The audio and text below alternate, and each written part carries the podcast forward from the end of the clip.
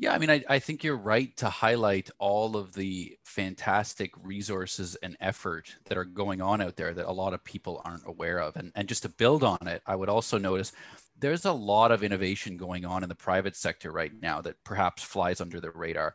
We have a hydrogen fuel cell company in, in Canada that is, is renowned around the world. We have electric bus manufacturers in Canada that, that people aren't aware of there's a company on the East Coast that fixes carbon dioxide into concrete that's seeing its, its products used more and more globally. Uh, we have that pilot project in Western Canada with carbon engineering to pull it out of the air and fix it underground. So tons of innovation going on. Welcome to another episode of Energy Talks, the podcast where we discuss global energy issues and trends with experts from around the world. In this episode, I'll be talking to economist Jason Dion of the Canadian Institute for Climate Choices about a new report, Canada's Net Zero Future Finding Our Way in the Global Transition. So, welcome to Energy Talks, Jason. Thanks for having me. Now, I have to tell you that I'm very excited about this report, and I'll tell you why I'm excited. The I've been involved in reporting and analyzing and discussing uh, the global energy transition for, since 2013 ish, and one of my takeaways from all of those conversations is that energy transitions are very poorly understood. Vaclav Smil notwithstanding, uh, amongst even policymakers and executives and people in the energy industry, they don't have a good concept of how energy transitions work. And it's complicated in this case with this energy transition because the global energy system is so big it's so complex that getting our arms around it, having a structure to the conversation so that we can, you know, take it apart and understand how it works and where it's going, that's very, very difficult. What your study has done at the national level, the Canadian economy, is put structure around that conversation.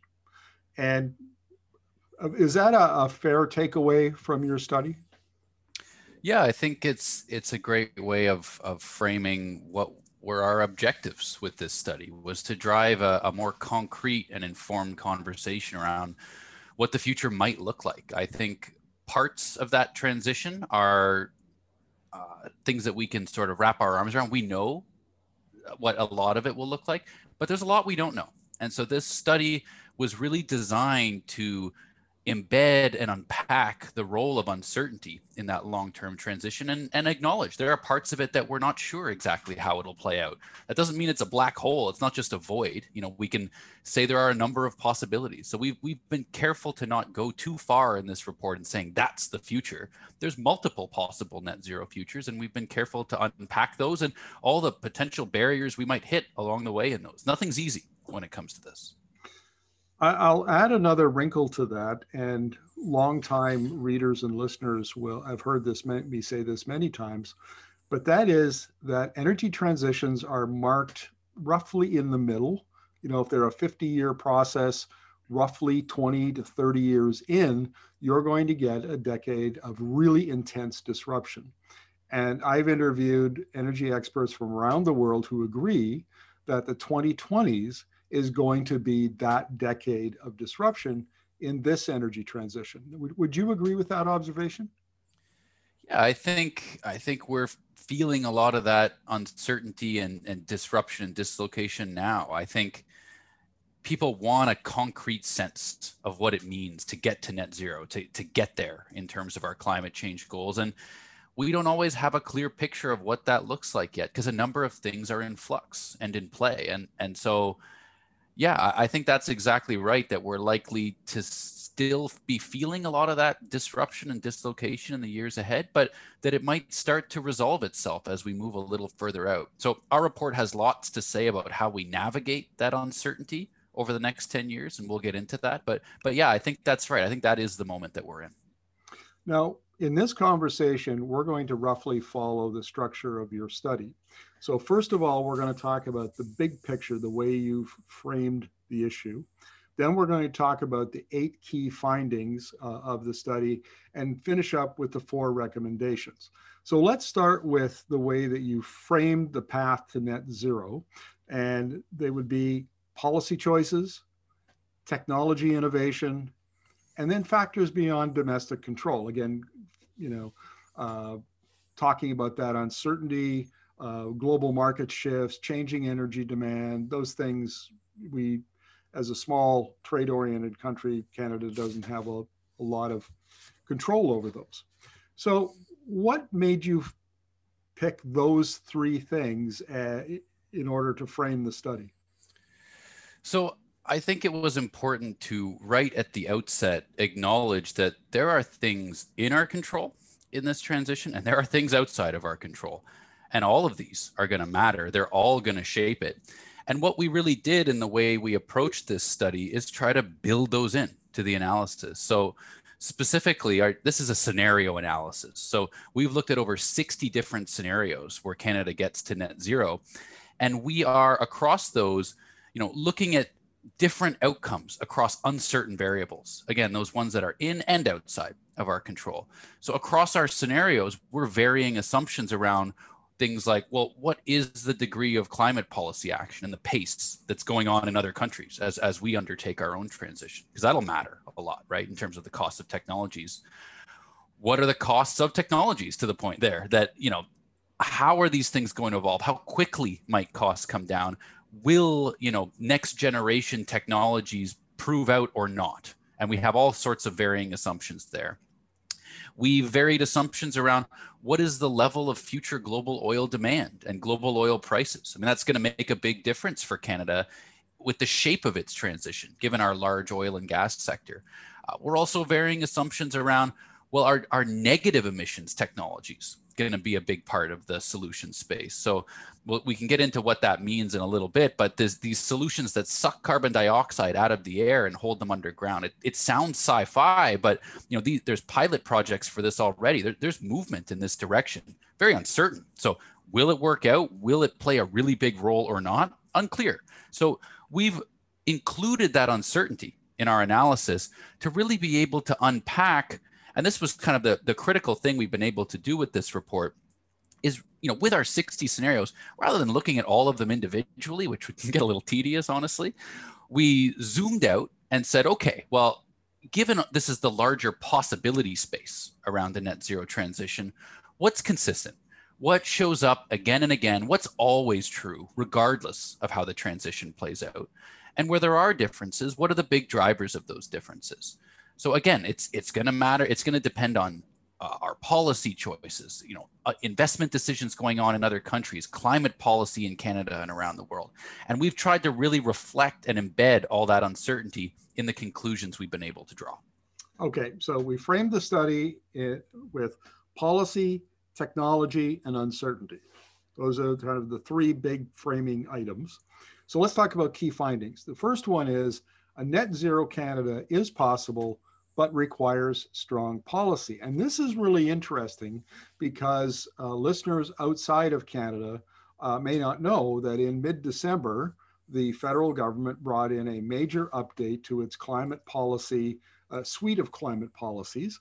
And many economists and environmental groups uh, praised that and said that Canada finally has a policy framework that's capable of achieving net zero by 2050. What's your take on that? So yeah, I, think that's right, but maybe with one asterisk on there that I think what we have in hand now, finally, is a credible plan that can get to Canada's targets. Now, I say targets because we have a 2030 target and we have that net zero 2050 target. What we have now is a credible plan that is capable of getting Canada to its 2030 target to go the full distance to net zero is going to take more than that. That that's a multi-decade undertaking. But at last, we have something in hand that's consistent with our ambition. You know, Canada, like other countries, has this perennial record of missing targets. So I and others were quite heartened to see something that could actually get there. And, and on a personal note, that carbon pricing is being as a driving force in there. Uh, you know, that's an efficient mechanism. It's one that I'm glad to see in there with the knowledge I have about how complex to manage a transition like this is, something that relies on market forces is great. So I, I was personally happy to see that. There are lots of ways to do it, and I think we would have been happy with any plan that could credibly get to that target. Uh, but yeah, I think we finally have something in hand uh, that we can be confident can get Canada where it needs to go. Still plenty of work to do and plenty to build on there uh, to get to that longer term target, though. The second key finding is that big transitions are inevitable. And here's my take on this, Jason, and you can tell me what you think of it. This, uh, you know, energy transitions in the past have been 50 to 75 years in length. And generally, if you think of the adoption S curve, it's the that first part of the curve where it's really flat. You don't get a lot of uh, uh, you don't get a lot of change during the first couple of decades uh, in the while the technology is immature and developing. And then you kind of hit the inflection point and the curve begins to get steep. And then that's when you get market penetration of these new, new technologies, new energy technologies. And I would argue that many of the technologies that are beginning to move on, get on that steep part of the curve had their roots in, at the very least, the late 20th century. So I'm thinking of modern solar panels, wind turbines, the elect- first electric vehicles that came out in, you know, like the uh, GM's EV1, uh, you know, the lithium uh, ion battery, uh, you know, all of those tech and many, many more technologies really got started in that period and then matured over the first two decades of the of this century so that they're now econ- more economic they're competitive with with uh, fossil fuel based technologies. And that change is what really is the fundamental driver of the ener- this energy transition and makes it inevitable. What's your take? Yeah, so I mean, I'd, I'd certainly agree with all that, and I, I might even broaden the frame. So when when we talk about big transitions are inevitable in the report, we're thinking of not only shifts in energy systems, but larger economic shifts. So, you know, automation, uh, you know, a shift to a service economy, all these large forces that have been going on, globalization for, for years and decades underscore that status quo is, is not a thing, right? That we need to expect and embrace change. You know, and we can come back to this, but I think even our oil and gas sector is really illustrating that, that there are larger global forces at play that mean that we can't count on that as an engine of economic prosperity in Canada. So there are challenges associated with those larger transitions. And the point being, we really need to embrace change uh, if we want to continue to be prosperous in the global economy and, and create opportunities for the next generation. So that's energy transitions are part of that. It's also a bigger point to our mind. Now, the third key finding is that Canada is uniquely positioned to capitalize on emerging opportunities. And we can think of a couple of opportunities off the top of our head, like the demand that's uh, emerging for uh, metals and, and, minerals for battery uh, production, for instance. And Canada has many of those as a mining sector that's focused on nickel and, and, other, uh, and other minerals. And but you also mentioned oil and gas, uh, which I thought was interesting because that's a sector that is really concerned about its long-term future and that there may not be opportunities as we transition to low carbon electricity. What's uh, what's your take? Yeah, so I, I think the first thing that we'd underscore there is that I think people reflexively assume in Canada that our oil and gas sector means getting to net zero is a much bigger challenge for us than it is for others. And that, that's true. It does create some challenges, certainly. But what we point out in the report is that it that sector itself creates opportunities. A lot of the know-how and capacity and expertise that exists there can be really helpful for getting technologies off the ground like hydrogen production, uh, geothermal energy, biofuel production. So there's some alignment there, and that sector itself creates opportunities. We also, by virtue of being a large resource rich country with a lot of landmass, have unique opportunities that other countries don't have. Uh, nature-based solutions that sequester carbon dioxide in land. We can do those at a scale other countries can't. Um, we can be producing biofuels to a degree that could meet a lot of our own needs and export to the world. So there's a lot of opportunities, a lot of advantages that I think we don't often reflexively think of that are, are important to note. But we also are careful to highlight that that doesn't mean that we'll just simply get to enjoy them. The, the transition and the opportunities, the advantages have to be seized. It, action is, is key to our success here. Well, I, couldn't agree more, and I've written many columns uh, arguing for that very thing. So let's talk about key finding number four, which is scaling up of safe bets, which are uh, low risk solutions that are available today. And just to illustrate for listeners, you could put electrification of transportation uh, in that category because uh, battery prices are dropping, electric vehicle prices are dropping, not and not just in cars and trucks, but in uh, medium and heavy duty trucks as well, garbage trucks, uh, delivery vans, uh, that that sort of thing, and and it's cheaper to do it with electric than it is to to use gasoline and diesel. What are the kinds of safe bets are we talking about? Yeah, and I'll, I'll maybe start by defining what we think of as a safe bet, since to be fair, we did invent the term. So it's it's really those things that are commercially available today, where there's no major constraints or barriers to scaling them up. And these are the things that play a significant role on the path to net zero in all of our scenarios.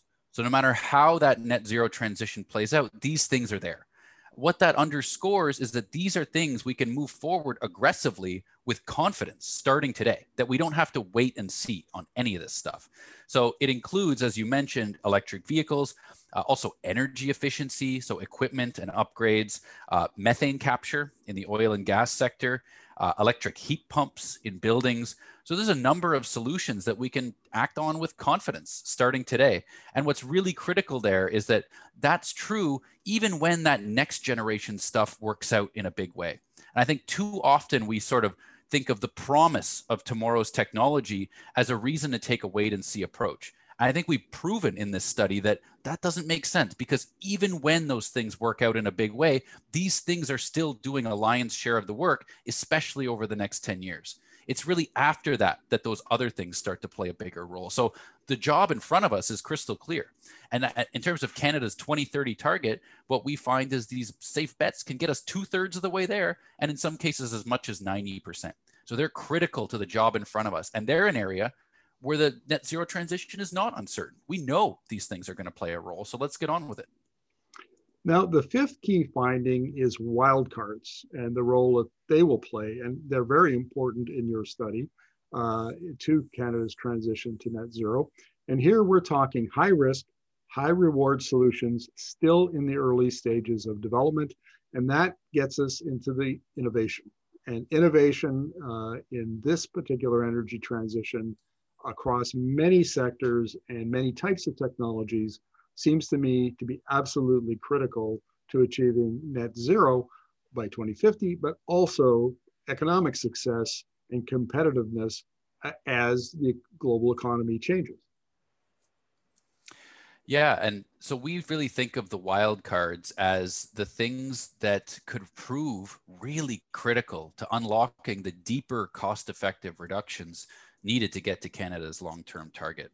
So, just to be a bit specific, it includes things like non emitting hydrogen production, uh, second generation biofuels. So, instead of using food based feedstocks like corn, making them out of stuff like switchgrass.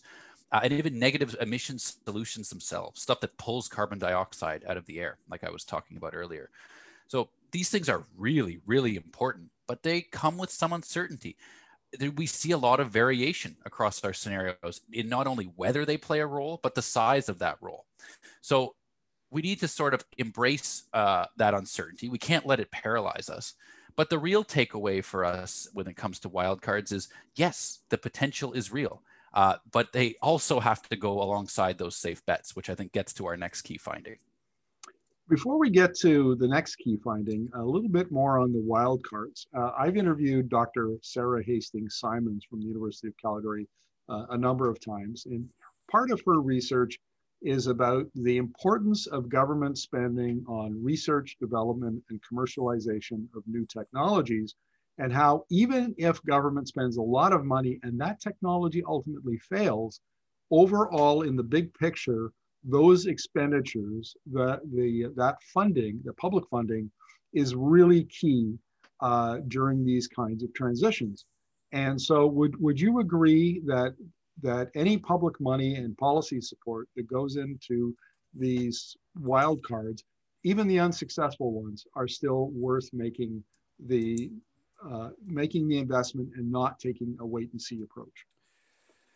Yeah, so I, I think what we have to accept with the wild cards is that we're going to have to embrace uncertainty. It's it's not clear which of these are going to pan out in a big way. They all have potential. They are all worth pursuing. Uh, we we stop short in the report about being prescriptive about how. So you know, pilot projects, uh, research and development, even direct public investment. There, a case can be made for all these things, and, and we certainly say they, they should all be considered as part of the mix. We don't we don't prescribe a recipe exactly for how to drive them. But to your bigger point, I think absolutely that a portfolio approach is exactly what's needed.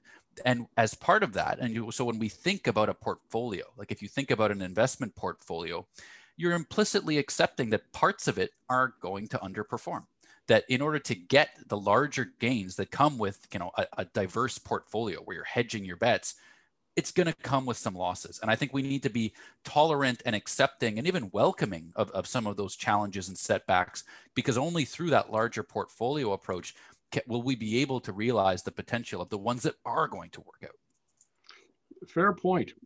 Um, so on to key finding number six, which is safe bets and wildcards represent two distinct policy problems that are better considered in separate policy conversations. What do you mean by that?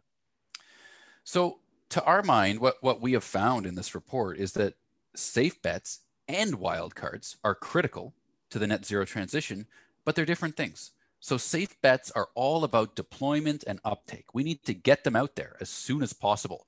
So policy that can support that includes big, strong economy-wide incentives from things like carbon pricing or flexible regulations or even some subsidies. So you really need to just drive them and, and get them out there with safe bets. Wildcards, it's all about developing them, advancing them, getting them ready for when we need them. Now, that work can't wait. That has to start today and that the carbon price those tools are helpful for that but they might not also be enough that you might need that boost of the signal in the form of things like r&d support direct public investment the things we were talking about earlier. That is a really really critical part of what it takes to drive wildcards but too often we're talking past each other when it comes to these sorts of solutions that the proponents of wildcards can't earn the trust of the proponents of safe bets because people sort of think, oh, that's just a distraction from the work I have to do with safe bets. And the proponents of safe bets, you know, don't see eye to eye with the proponents of wildcards because the, the wildcard folks will say, oh, but you're ignoring the potential that exists over here. Both are right, and they can't talk past each other. One can't be a substitute for the other. So a complete climate plan, to my mind, includes a plan for safe bets and for wildcards. If you've only got one, you're not playing with a full hand to sort of torture the, the card game metaphor to death a bit there. Well, let's talk about the seventh uh, key finding, which is about uh, negative emissions. And as a special type of wildcard, why, would, why do you call it special? So you can really think of it as the ultimate wild card. So in our analysis, we find that it could be absolutely massive in terms of the contribution it makes. So if we could get all the technical kinks worked out, if we could drive down costs enough, if we could get this stuff deployed at scale, and a lot more ifs after that, it could come to be one of the most effective and cost effective ways of dealing with the last part of that journey to net zero the last reductions, the ones that are coming out of the industry sector, out of freight, out of aviation, are really expensive to do directly. Those solutions could offer the opportunity to offset them through negative emissions going on elsewhere. So that's a really promising opportunity. There's also evidence that we're going to need these sorts of things in the long term because getting to net zero is just step one a lot of assessments say we have to get to net negative global emissions over the long term. So we want them for the option value in that longer term journey, but they're uncertain. And to place a bet on this is the kind of future that we want to buy in on, to go all in on that vision is super risky because if it doesn't work out, you risk locking yourself in on a path that becomes more expensive to get off of or that puts that net zero target in jeopardy. So certainly we would say it's it belongs on, on in the mix. It's something we ought to pursue, but to bet on it is a risky proposition. Yeah, I can. I've heard it uh, said in conversation that uh, we should not hobble our economy now with things like carbon taxes because you know, by 2050 there will be you know this uh, technology to take carbon dioxide right out of the atmosphere and we can just wait and benefit from that. And so as you say that's a risky bet. And if we if we were to wait we might be you know sadly disappointed when it yeah and i think that wait and see argument is is problematic in the first place for the reasons you mentioned. But also just it doesn't even make sense as far as i'm concerned that the carbon price is the thing that will help support the incentives to develop those technologies. Uh, private companies aren't going to do this out of their own voluntary action the signal that the carbon price provides that we're going to place a value on avoided or reduced carbon emissions that's what helps drive those and advance those technologies. Again, it's not enough. You need other things too. But the idea that we can just wait and see for these things to work out on their own, absolutely not. You need policy to push. So let's talk about number eight. And I think this is really important for any Canadians who happen to be to be listening. And that is that pathways to 2050 to net zero emissions have far reaching implications for the well being of Canadians and uh, not only health and other well-being, but but economic. So what we're talking about here is that if Canada wants to continue to enjoy the prosperity it's had in the past and to be perhaps even more prosperous in the future, it cannot be passive in terms of how it approaches the energy transition. It has to mitigate risk, it has to seize opportunities and be aggressive about it. Is that a fair summation of key finding number eight? Yeah, and, and I think it's what it's really doing is underscoring a point that I think most people understand intuitively that this big transition we're talking about is much more than a technology and market transition. That this is going to touch the lives and livelihoods of people all over the country. And we need to be very conscious of that and, and build it into the design of how we're going to go about that transition. So, not only considering the effects in, in the design of policies, but thinking about other complementary policies that support for workers that end up dislocated, uh, support for disadvantaged groups that might otherwise get left behind, uh, support for low income households that might have trouble affording some of the solutions we're talking about absent some support. Uh, so, really trying to hit that point home that this is a social transition as much as it's a market and a technology transition. Yeah, fair point. Well, we've gone through the key findings. Let's talk now about the recommendations, the four recommendations that you make in the report. Number one is that government should create incentives for the widespread, widespread deployment of safe bet solutions, building on policy mechanisms already in place. And one question I have for you on this, Jason, is the fact that in Can- Canada is a very decentralized federation. Uh, the federal government cannot simply uh, uh, direct provincial governments. Uh, they have split jurisdiction on, on many uh, areas where that have an effect on energy transition policy, climate policy. How does that, how, how do you think that should be resolved?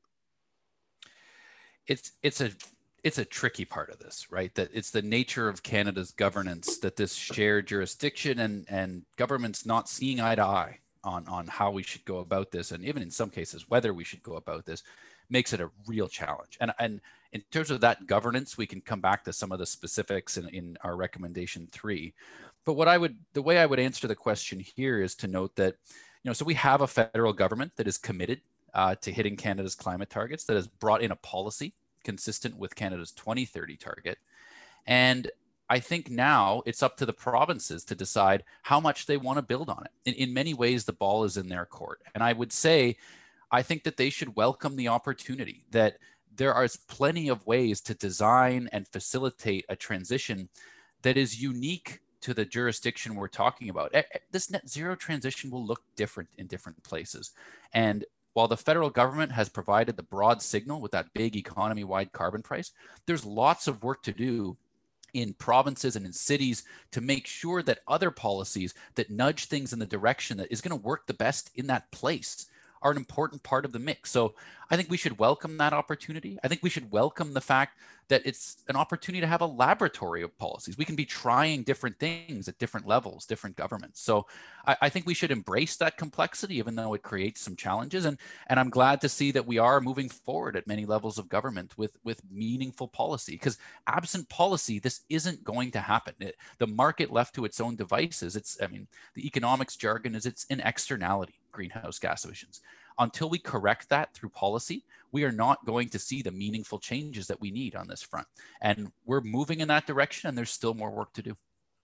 So let's talk about the second recommendation, which is that governments should manage the risk and risks and portfolios posed by wildcard solutions through a portfolio approach. So you have mentioned that uh, a number of times in our conversation. And I think that Canadians are not as aware as they should be of just how much how big the innovation ecosystem is in Canada. There's a lot of money that gets spent on research and development, on commercializing uh, new technologies. I can think of the federally funded uh, Canadian Research Innovation Network, for instance, which has hubs in, in a number of the, the provinces. And federal government, uh, sorry, provincial governments uh, spend a, a, fair amount of money. I'm thinking Alberta, the Alberta Innovates Agency, and they have innovative approaches to this, such as uh, challenges. You know, five five million dollars for teams to compete to decarbonize natural gas, uh, that sort of thing. So, do you think that the innovation ecosystem in Canada is up to this up to the task? Does it need tweaking or maybe more funding, or is it not up to the task and needs an overhaul? Yeah, I mean, I, I think you're right to highlight all of the fantastic resources and effort that are going on out there that a lot of people aren't aware of. And, and just to build on it, I would also notice there's a lot of innovation going on in the private sector right now that perhaps flies under the radar. We have a hydrogen fuel cell company in, in Canada that is, is renowned around the world. We have electric bus manufacturers in Canada that, that people aren't aware of there's a company on the East Coast that fixes carbon dioxide into concrete that's seeing its, its products used more and more globally. Uh, we have that pilot project in Western Canada with carbon engineering to pull it out of the air and fix it underground. So tons of innovation going on. I think you know others have have noted that uh, Canadian innovation and startups face this kind of valley valley of death, where the early innovation is there, they're started, they're a startup, things are happening, but getting the financing to bridge to that growth phase is a challenge. So, you know, it, it's not an area I have a ton of depth on. Others have noted that challenge, but just in terms of the bigger picture, what I would say is, I think we're ripe for a strategic conversation around where we want to be placing our bets uh, and I think some of these wildcards we've identified are areas that are definitely uh, have a strong case for being part of that mix. But the next filter that we need to apply in terms of how we're going to set priorities, in terms of what we're going to pursue in innovation, is what's really in our comparative advantage. That yes, you know, a lot of these wildcard technologies make sense for Canada.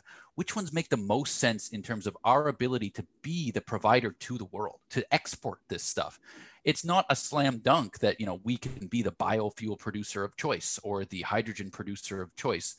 There's advantages. And do we think that we can seize those? What would it take? I think that's the, the question and the filter that we need to apply and to really kind of sharpen that strategic focus in terms of where the right places are to place those big bets. Well, let's talk about uh, recommendation number three which is that governments should increase policy certainty by implementing robust climate accountability frameworks. And this is really an important issue because the federal government not long ago introduced climate accountability uh, legislation. And I interviewed uh, the former Green Party leader, uh, MP Elizabeth, uh, Elizabeth May, and she was very critical of the uh, Liberal uh, government's legislation, said it didn't go nearly far enough, didn't have short-term goals and needed more teeth to it. Uh, what's your take on that? Yeah, so uh, a climate. So first, let's start with a bit of definitional work. So a, a climate accountability framework is a set of processes and, and, and government governance measures that can help keep a government accountable for its its progress toward its long-term targets, setting interim uh, interim targets, uh, being forced to make a plan for achieving those, be accountable for missing them. Other countries have done this, and, and we did a study looking at experience in other countries. Uh, the federal government's proposed Bill C 12 does come up short in, in certain fronts in terms of aligning with what we identified as best practices. And so I'd, I'd share many of Elizabeth May's concerns there. At the same time, perhaps not all of them. That, and this is kind of full disclosure. I, you know, I, I think that people can end up disappointed when they hear about how these things actually work in practice. They, they tend to underwhelm. And the reason is that they often lack really kind of hard teeth in terms of the consequences of missing a target. So, why do they do that? They do that because if you were to write binding legislation, a future government must, must, must do these things, you invite that future government that doesn't want to to simply repeal the legislation because you can't bind the hands of a future government. They can always unwrite the law that you wrote. What you're trying to craft is a piece of legislation that where it's more trouble than it's worth to undo it. And instead, they work within its bounds. They're held accountable through transparency mechanisms. And it creates the opportunities for the public to hold them accountable. I think that that limitation is sort of inherent in these frameworks. It was a frankly a disappointment for me the more I learned about them to realize that they can't solve the problem of kind of locking in on future climate policy. That's up to voters. They can help with that. And they're a key piece of the puzzle and why we recommend them as a way of kind of undertaking this longer term journey and, and even managing the uncertainty that comes with those wildcards as part of that portfolio approach. Uh, so a key piece of the puzzle, but but certainly not something that's going to single-handedly get us there. The fourth recommendation is that governments should work to ensure the path to net zero is fair and inclusive. And I'm hearing this more and more uh, around the argument for a just transition. And I, you're seeing it in other, in other countries where, for instance, uh, in Germany, the Energiewende, their energy transition, which started you know, long before ours did, or at least sometime before ours did. And one of the impediments to it, uh, getting off coal for Germany, is the fact that so many Germans are employed in, in coal mining. And so that causes problems for politicians who, uh, you know, don't want to alienate those, those votes. And so they drag their feet on, uh, on getting rid of coal out of uh, Germany's electrical system. So is this the kind of thing that you had in mind? Yeah, I think that's that's definitely part of what we're thinking there. I think a net we find that a net zero transition does not necessarily lead to a fairer inclusive and more inclusive canada in fact it could exacerbate existing inequities so as i said earlier you need to pay really careful attention to that social space now that definitely includes thinking about what you're going to do for workers that may be dislocated on, on the path to that transition what are your retraining and, and education uh, policies and supports going to be? Will there be income supports? It's also bigger than that too. It's about making sure that we have a workforce that has skills that are aligned with what a, a net zero economy might need. So that's a, gets into how we train people for trades. It gets into how we we structure high school curriculum. Big big things to think about there in terms of that broader alignment. And it, it gets bigger from there, thinking about uh, disadvantaged groups and their ability to participate, uh, thinking about uh, lower income households and whether they're going to be able to afford what can be more expensive goods at the point of purchase when we're thinking about some of those energy efficient and non emitting alternatives. So we need to be very careful in sort of uh, assuming that we can just go about this transition and, and sort of let the chips fall where they may.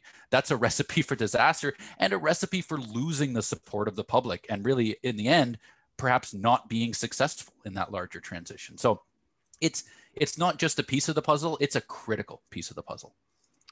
So we've come to the end of our conversation, Jason, and I think we've learned a lot here about how uh, Canada should approach the energy transition.